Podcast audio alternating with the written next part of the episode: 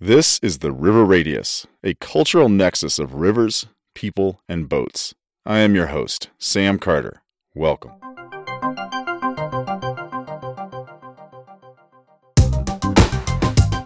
When I was thinking of advertisers for this podcast, well, I didn't think of a car dealership. And yet, I have two vehicles, both purposely purchased to get me to the rivers. I want to introduce you to someone, Jay Weibel. Jay grew up in Fort Collins started kayaking the Poudre River at age 12, and his first day on the Poudre this year was a snowy day in March. Jay is the owner of Fort Collins Nissan and Fort Collins Kia. Jay, what do you want to tell us about the Poudre River? The Poudre River and all rivers have a limited square footage of riparian habitat.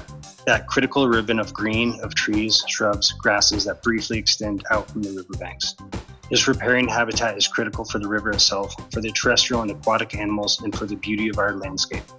We must work to protect this sacred square footage of riparian habitat. My name is Jay Weibel. I am the owner of Fort Collins Nissan and Collins Kia. I love the Poudre River and I'm working to protect it.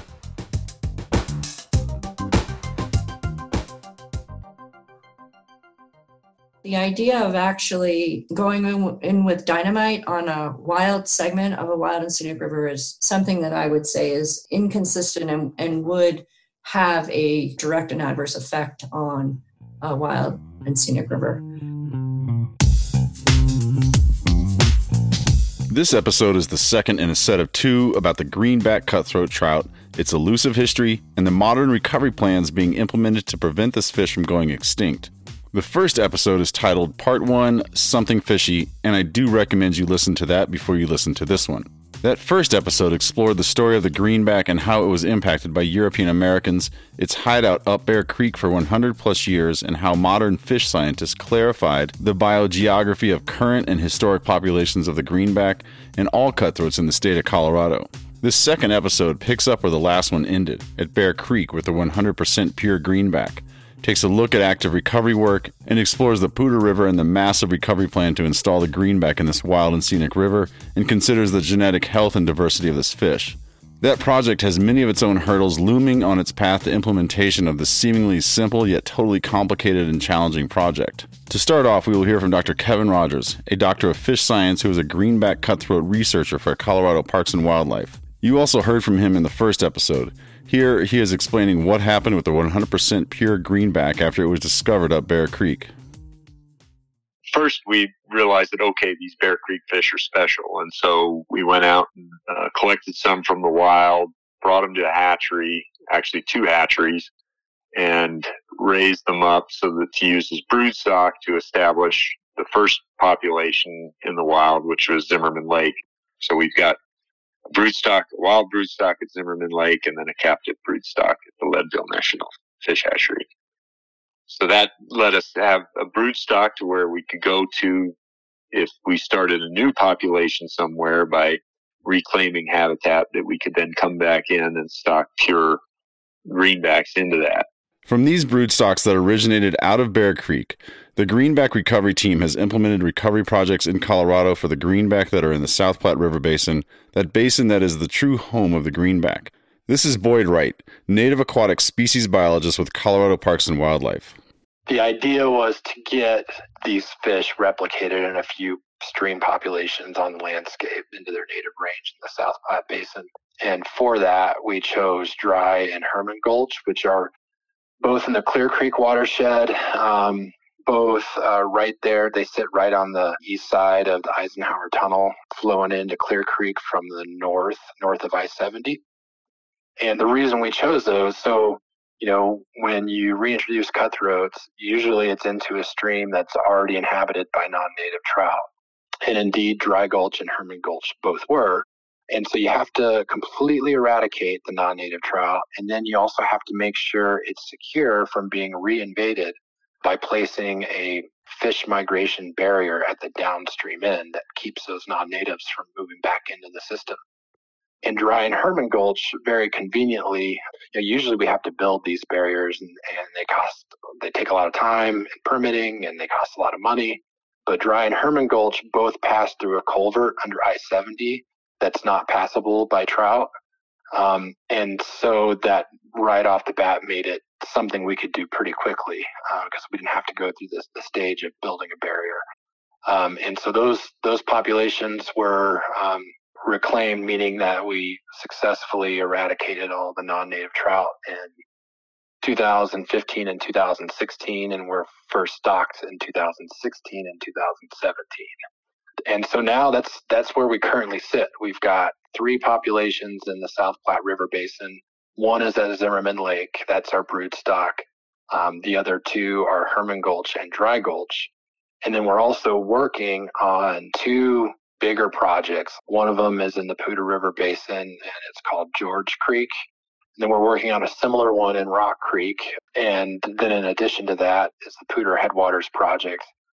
And that one will be a major lift. That's going to be 37 miles of stream. So just to put it all into perspective, once the, the Poudre Headwaters project is completed, that's going to bring the total miles up to 69.6 miles of stream. Our immediate focus was just getting these populations to replicate on the landscape and smaller manageable streams.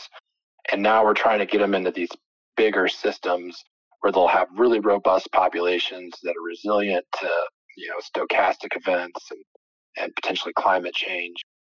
This new greenback recovery is going to happen on the Poudre River up in its headwaters. The full formal name of the Poudre is Cache la Poudre. Poudre is spelled P O U D R E. In French, Cache la Poudre means hide the powder, as in the gunpowder.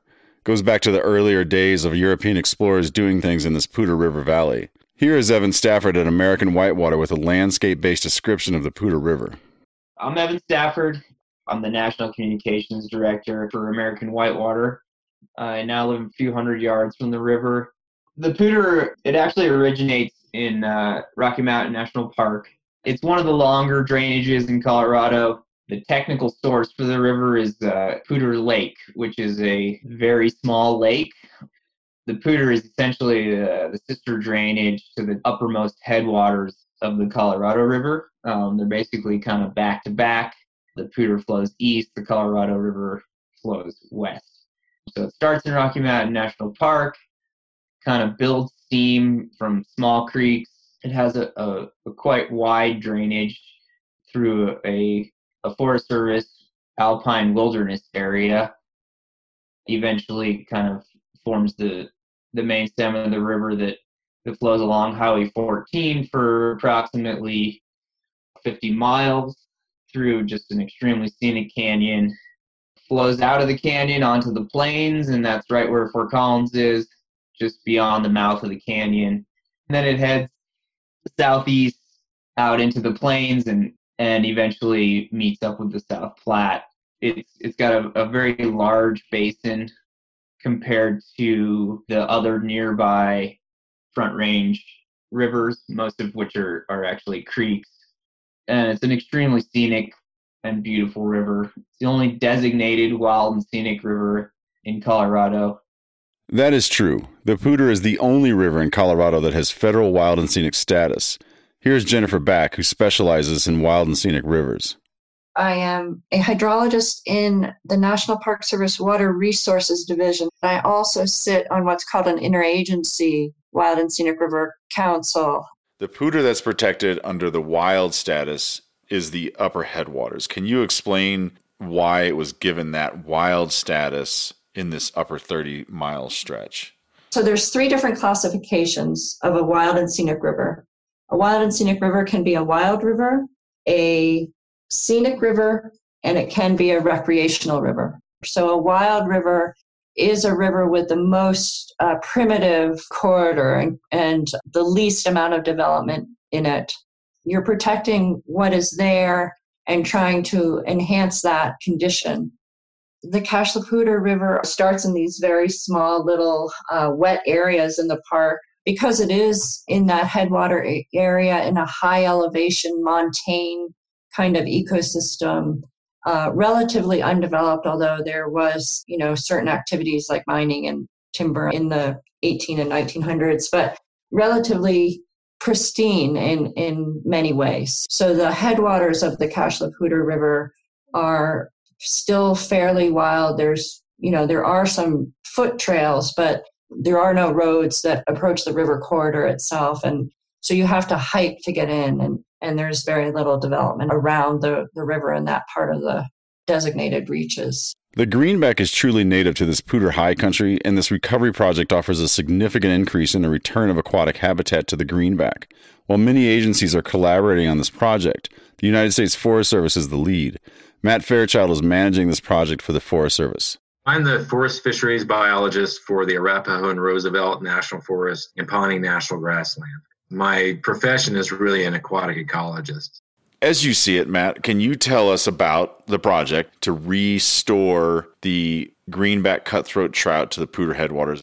Essentially, we're aiming to restore greenback cutthroat trout to over 37 miles of stream habitat in the upper extent of the Poudre River. 37 miles of, of habitat is is big. That's a that's a that's a lot of a lot of water to to reclaim and restore. You know, the tried and true tested approach that works well is to isolate a patch of habitat with a fish barrier, then remove non-native fish from those areas upstream of the barrier, and then reintroduce the native fish that you're you're aiming to recover. So we commonly refer to that as isolation management. And so it works well when a robust barrier can be found or built. So for the Poudre Headwaters project, the isolation management will rely on a total of six barriers. When I say Poudre River, that starts right at the outlet of Poudre Lake. The river, so to speak, is literally a foot wide up there. By the time you get 20, 25 miles downriver, it's captured and gathered up all this other flow from all these feeder streams. So all these streams are feeding in, and so all of that habitat, it's all connected. There are fish and individuals that will move around between those populations, but they really uh, can be seen as distinct populations. But when you have this groups of populations that are all connected, as a conservation biologist, we call that a metapopulation. So it's this series of connected populations. And for conservation, we really want to aim for something like that because if some kind of fire or a flood disturbance affects one of those populations, it can be refounded from those other connected populations. So it's really resilient to all the throws that Mother Nature could bring to, you know, a particular watershed where you're fairly certain that once you have that full area reclaimed, other than managing humans, it should be relatively hands off management for the recovery of this species. Literally a stronghold. Isolation management. As Matt Fairchild just explained, that is the method that will be used here in the Poudre headwaters. Barriers come first, then comes the removal of a non native fish, and finally, when the barrier is in place and the non native fish are all gone, the greenbacks will be reintroduced. This is pretty straightforward, yet each component presents its own challenge. First, let's look at the barriers. A factor going on here is that the greenback must live alone only with other greenbacks for it to remain a 100% pure greenback, and also so it won't be eaten. Rainbow trout and brook trout are both invasive, non native fish in the streams of Colorado, and both are present in the Poudre River. The greenback cutthroat can and has mated with the rainbow trout, and this results in a hybridized greenback. The brook trout will simply eat the greenback's new fry each year, which means they will eat their young and eventually greatly reduce the greenback population or entirely eliminate it. The rainbow trout can't jump all that high, so the barriers don't have to be so big for them. It's the brook trout that can jump. So the barrier height really matters here. So if you imagine if you've got a bathtub there's a foot of water in it, okay, yeah, can that fish jump um, four feet up? Um, Probably not. But if you make your bathtub three feet deep, where there's kind of a, a running head start, so to speak, for a fish to literally swim really fast from the bottom of the pool and jump in a burst speed kind of pattern where they're sprinting up the water column, they can make pretty big leaps. So we're using a series of criteria that look at um, that probability. We're also, particularly at the Wild and Scenic River barrier sites, we're actually running a fish movement study at, at one of the waterfalls right now to understand the timing, the size of fish, uh, the flow rates when fish can navigate that waterfall. You know, it really helps us hone in our design for creating an effective fish barrier. These can be man made barriers, these can be places that human work is added to a natural barrier, or these can be strictly natural barriers in the river. Can you explain the criteria that is also needed or that has to be met to create these barriers? within the wilderness setting and the wild and scenic river setting, the barriers have to mimic uh, normal and natural occurring vents. The water, when it comes over, it still needs to look like a waterfall when it comes over. It's not like, oh, we're going to build a concrete dam on top of this waterfall. They can't create unusual hazards or interfere with reasonably expected recreational use. You know, so extreme whitewater kayaking. Uh, construction materials had to be kept natural in appearance, placed in locations and positions and quantities that mimic natural conditions so as to not affect the scenic quality of those, those sites. There is a challenge with the most downstream barrier, the barrier that is the most important as it is the barrier between all other non native fish in the river. The first challenge here is that the barrier is a natural waterfall, and across most of it, it has the needed six feet of height to prevent fish from jumping up. But because it is a natural fall, a few places can allow downstream brook trout to jump up the falls at spots lower than six feet. So, modifications are needed that lower barrier that site was selected 10 years ago and so you know it was clearly stated in the record of decision by both agencies that this lower barrier needed to be evaluated to see if it was a complete barrier for fish. So we've done our first year of study on it using fish. Are fish able to navigate up through the waterfall?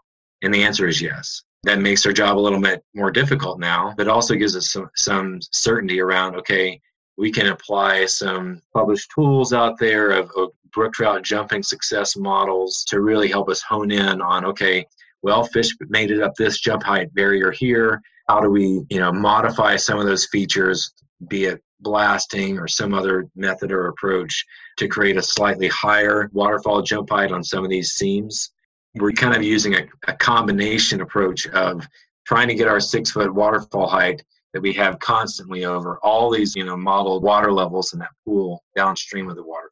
We're looking at that. We're looking at the tagged fish study where we have tagged fish in the, in the river downstream of the waterfall and how many of those and what time they can move up. It's not a cookbook approach. You know, we're, we're taking a fairly, fairly measured approach of how do we look at these things in concert with one another so that we are fairly certain that we only need to do one suite of modifications because it's going to be arduous to go through the permitting for doing something in the Wild and Scenic River. We need to be incredibly careful with what we're doing in the Wild and Scenic River so that we're not affecting those Wild and Scenic River values. You just heard Matt Fairchild discuss the research clarifying the need for barrier modifications. One of the methods of modification involves the use of dynamite. From what I understand, this use of dynamite is not like a bomb going off, but is placed in drilled holes with exact applications.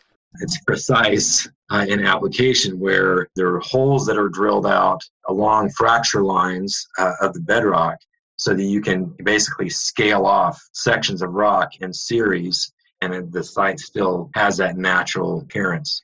This need for dynamite gets attention from two angles. The first is that this barrier literally sits at the agency boundary between Rocky Mountain National Park and the United States Forest Service. The boundary and the respective regulations smear across this area. Yes, remember that this is a wild and scenic river. Here again, I speak with Jen Back from the National Park Service and the Wild and Scenic Rivers Council about the option of blasting to design this barrier. Let's talk about these barriers then. The bottom one is at this location that is referred to as starter fluid by the very skilled kayaking community that boats up there. And there's there's consideration of drilling and possible dynamite use. And at some level, this rapid, this waterfall, this this barrier will be reshaped from its natural stance to, to build into this barrier that meets the needs for these fish to not be able to jump a certain height how does the Wild and Scenic Rivers Act, this management plan, you all on the council, how do you also address that as a alteration and a change to the, the natural circumstances of the river? The one location where we're talking about that's challenging or more complex is an area where the river itself forms the boundary of the park. And so on one side of the on one bank you're in the park and on the other bank you're in the forest. So, what happens there is, is going to be interesting. The way it, it was originally described to me was more of using the natural fall and, and topography of the river channel itself. But the idea of actually going in, in, with dynamite on a wild segment of a wild and scenic river is something that I would say is, is inconsistent and, and would have a direct and adverse effect on a wild and Scenic River. It's easy for me to say that sitting in my office, you know, um, not looking at the river right now. That is where it really will be challenging, I think, is, is when we get down to the actual design. And that's something that we haven't seen yet. An important point to make here is that these landscapes in both the National Park and the Forest Service are managed as wilderness, which has a very strict set of regulations that do not allow mechanized travel or tools. And so the tools allowed for building the barriers are somewhat limited. There are ways to navigate those regulations. We do have procedures within both the Park Service and Forest Service for determining what the minimum tool to do X.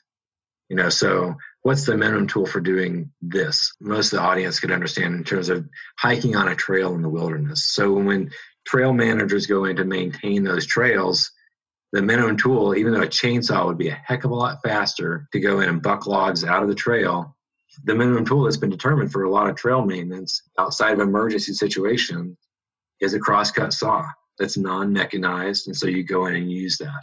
So blasting is one of those things that's been around for a long time, you know, it is considered a minimum tool. For each of these barriers, we'll, we will be going through those procedures for each of the construction projects.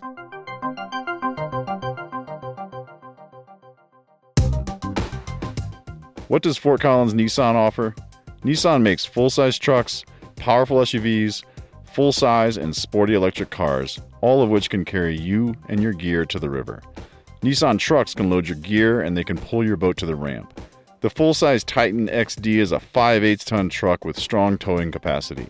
A Nissan Leaf electric car can load kayaks on a roof rack and has a range of about 150 miles per charge. No gas, just plug it in. Jay, as a career car salesman, what are your thoughts on this Nissan electric Leaf? Nissan was first to come to market with a mass produced electric car. Nissan has done research that's showing that 90% of urban drivers drive less than 40 miles a day.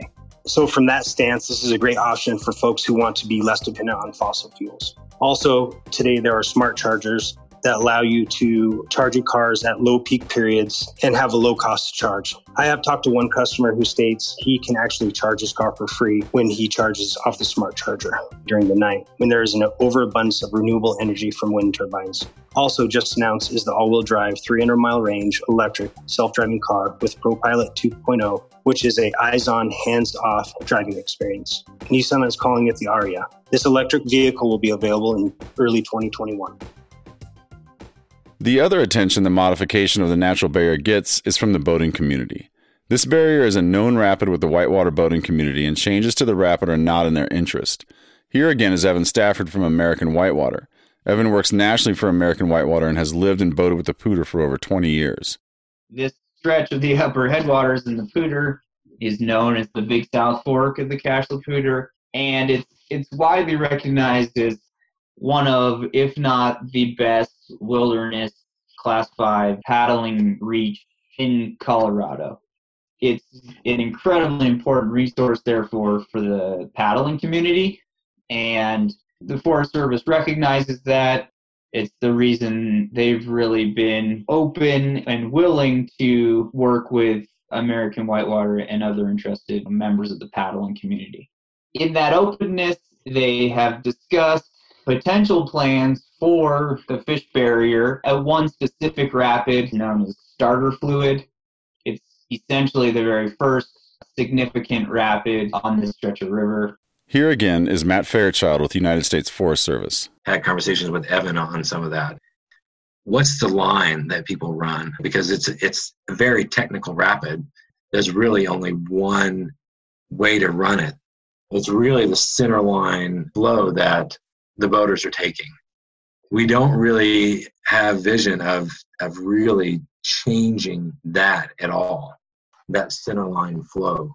That's critically important as we look at this is that we're we're really wanting to make sure that we're not affecting how people have been and will use the river in the future. I've seen their latest uh, iteration of the plan to modify the rapid. Their intention there is to create as strong of a fish barrier as possible.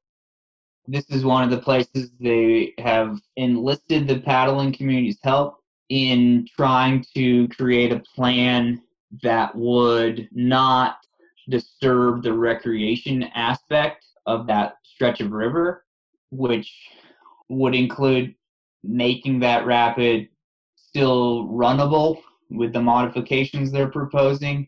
Um, so, meaning that you could still paddle it, and also that it wouldn't impair the other values that are associated with that reach the scenic, the historic, the natural values. Does American Whitewater have a stance on this Poudre Greenback Recovery Project? American Whitewater fully supports the reintroduction of, of native species. We use a our protection and especially our restoration program in an attempt to support the proliferation of native species and, and, kind of survival of native species along you know river stretches across the country especially in the western us the uh, consensus among uh, my colleagues at american whitewater is that any significant modification of that rapid as a barrier is probably not consistent with the Wild and Scenic Rivers Act or the Wilderness Act, and that there are potential other natural fish barriers that would not require modification that have not been explored. The second component of the isolation management practice that will be used here on the Poudre is the removal of non native fish. That will happen after all the barriers are in place. I continue speaking with Matt Fairchild from the United States Forest Service about this part of the Greenback Recovery Project. Part of the project will be to create a so called maybe a sanctuary, part of the upper mountains that are off limits to other fish. And that's going to take some work on the part of humans to do this. Can you explain how the various fish species will be separated and even eliminated? It's important to understand that the non native fish must be removed from the system brook trout essentially outcompete and prey upon young greenback cutthroat trout. And eventually, over a handful of years, um, it causes a complete elimination of greenback because greenback cutthroat trout can't replace themselves and the fish population dwindles to zero. And then to eliminate fish, uh, essentially, yeah, we remove fish, and that that will occur through a variety of you know a few different approaches. Uh, one particular approach that we've had some discussion about is including some angler harvest, you know, where some harvest limits are, are lifted for a period of years prior to actually going in and doing the full, um, full removal so the public can participate in part of that. Another fish removal effort would be uh, salvaging some of the small cutthroat trout populations, the Colorado River cutthroat trout. There are a handful of locations uh, within the project boundary with particularly within the park, um, where there's a few vestiges of these small cutthroat trout populations that are pure, but they're pure Colorado River cutthroat. So they hold some conservation value, and we want to salvage those animals and take them back over to a site where it's suitable for their native range. Um, and then lastly is the chemical treatment of waters that will essentially kill the remaining fish. We have to have zero 100% effective elimination of those non-native fish because just a handful they can repopulate and eventually wipe out um, all the conservation effort. Can you explain in more detail the fish removal, the methods, the details of the operations? People have tried to do the mechanical removal with electrofishing or nets. There's always a fraction, 10% or 20% of the population, that you're going to miss. You're just not going to get. These labeled pesticides. They're called pesticides. The one that will likely be used here is called rotenone. Rotenone originally it's a plant derived chemical. That chemical is now synthetically manufactured and put into different formulations of rotenone. It's a drip substance that at very low concentrations is very lethal to fish. It shuts down their cellular respiration and so they die, which is unfortunate because that's certainly not what I got in the business of doing, you know, when I ascribed to be an aquatic ecologist, but it is definitely a, a very useful tool in this circumstance. So there's this plume that's coming down, it's hours long, and then uh, there's a neutralizing agent that's applied at the tail end of where your treatment area is for that particular application.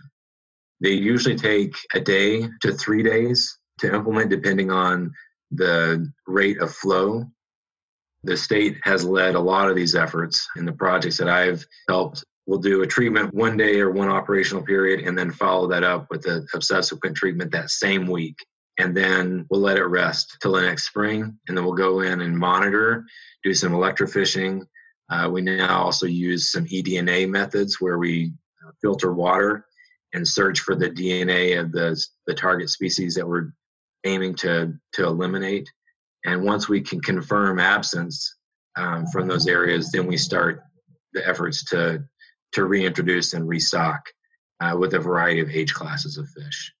The challenge of rebuilding the fish population of this greenback is obviously complex. There are the barriers and making sure they work, and also making sure they don't change a river, then the killing off of the non greenbacks and making sure they are 100% gone, and then go back to the story from the previous episode about the history of the greenback and how it was moved out of its native basin and unintentionally hybridized with other cutthroats in the state and with the introduced rainbow trout. It is a mess. Luckily, there was this bastion of greenbacks up Bear Creek. Remember those? The fish that survived above the waterfall on Bear Creek for 100 years, the truly genetically pure and original greenback? That is the genetic model that Colorado Parks and Wildlife is breeding in hatcheries to propagate the greenbacks in all of these streams that are being prepped for the greenback's return to its native range. But even here, there are concerns around the genetic quality and diversity of the greenback because that batch of fish that survived for 100 plus years up Bear Creek well, it's thought that it was just originally one or two barrels of fish, and after 100 years of natural breeding up there, the depth of genetic diversity gets thin. To understand more about this thin genetic diversity, I again speak with Dr. Kevin Rogers of Colorado Parks and Wildlife. Would a very simplistic way to put this, would it be appropriate to say that these fish are inbred? Um, yeah. Yeah, and it, it, it predates our sampling of Bear Creek to develop the broodstock too. I mean, we're operating under the assumption that Bear Creek above the waterfall barrier was fishless historically, and that that population, since it's outside of the South Platte Basin, was actually founded by stocking. And so the question then is, you know, we know there's this guy who homesteaded in Jones Park and built this fish pond. But the question is, you know, how many fish did he stock in it? Probably not a lot and then how many of those fish that he stocked actually got out and established the population in the stream. So the establishment of that population was likely limited to few individuals. And then, you know, we're sampling from that. It is true that the those Bear Creek fish show the least genetic diversity of any population we've looked at at this point.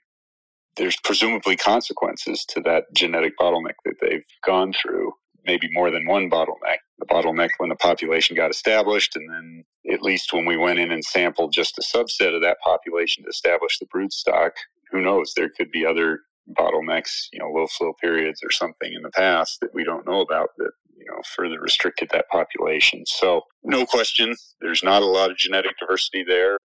You know, I think about the Cameron Peak fire that's been burning and the things we don't know about that, the impact of that fire down the road you know the question i come up with is that d- do these factors these these differences put the fish at risk to things like big fires and the runoffs climate change drought? The more genetic diversity you have the better able you are to deal with challenges that crop up whether it's disease issues or other stuff that doesn't mean that you can't persist if you don't have that genetic diversity. And you know the biggest problem we have getting cutthroats established in this day and age is is competition with non-native brook trout. And so clearly that's the goal of that big project is to eliminate the non-native salmonids. And you know i think these bear creek fish will do just fine in that setting uh, if as long as they don't have those non-native competitors. And then the question is yeah with changing climate we're going to see more and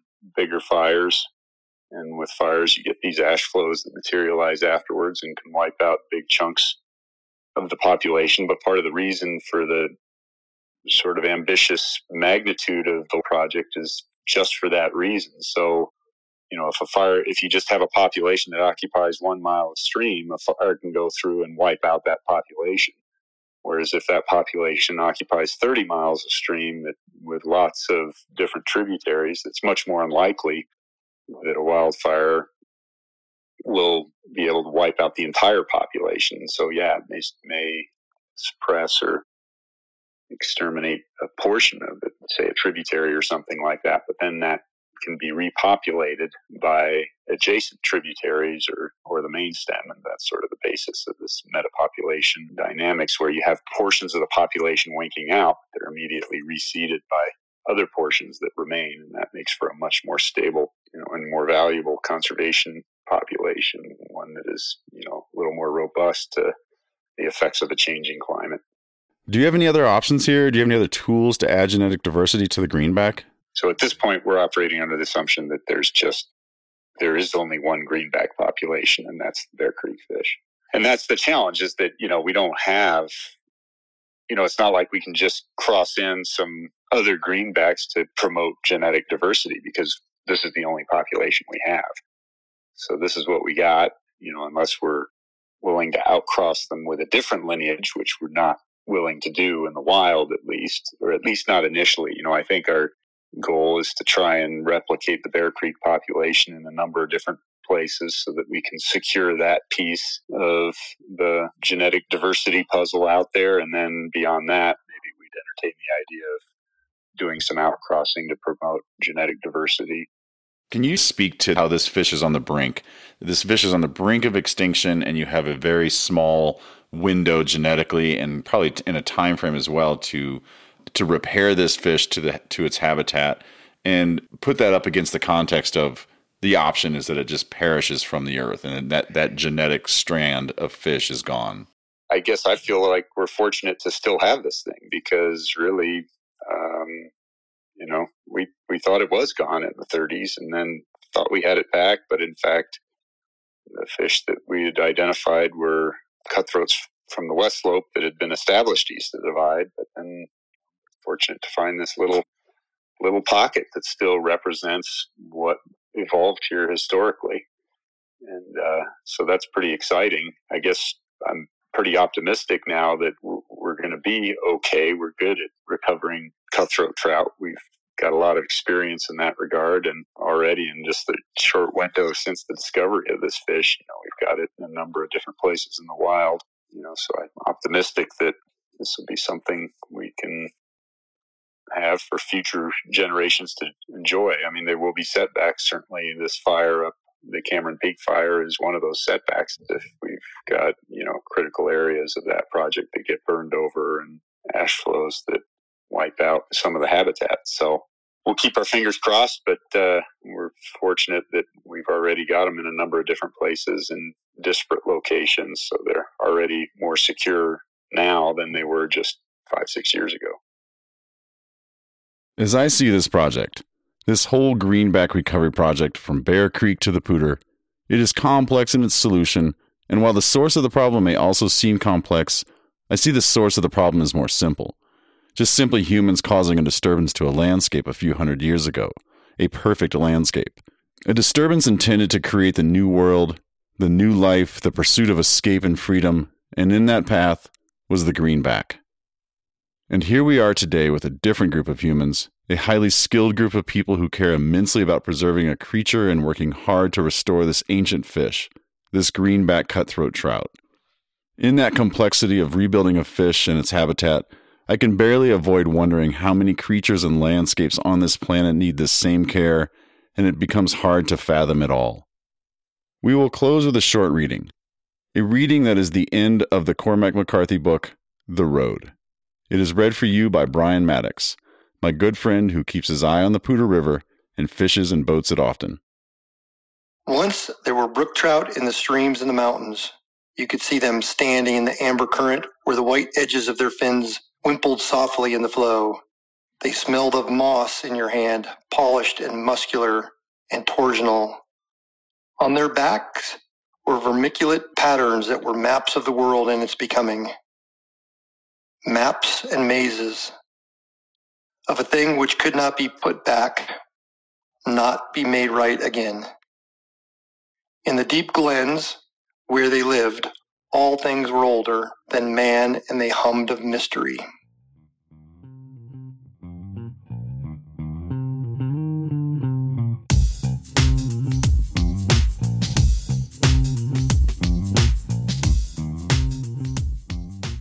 Content editing and production is done by me, Sam Carter. Audio production is done by Ezekiel Buhanda. All music is written and produced by Diabolical Sound Platoon. A cutthroat size thank you goes out to all of the guests on this show. We are always looking for more great show topics and leads on river culture. You can reach us by email hello at theriverradius.com. Thanks so much for joining The River Radius. This is Jay Weibel, owner of Fort Collins Nissan and Fort Collins Kia.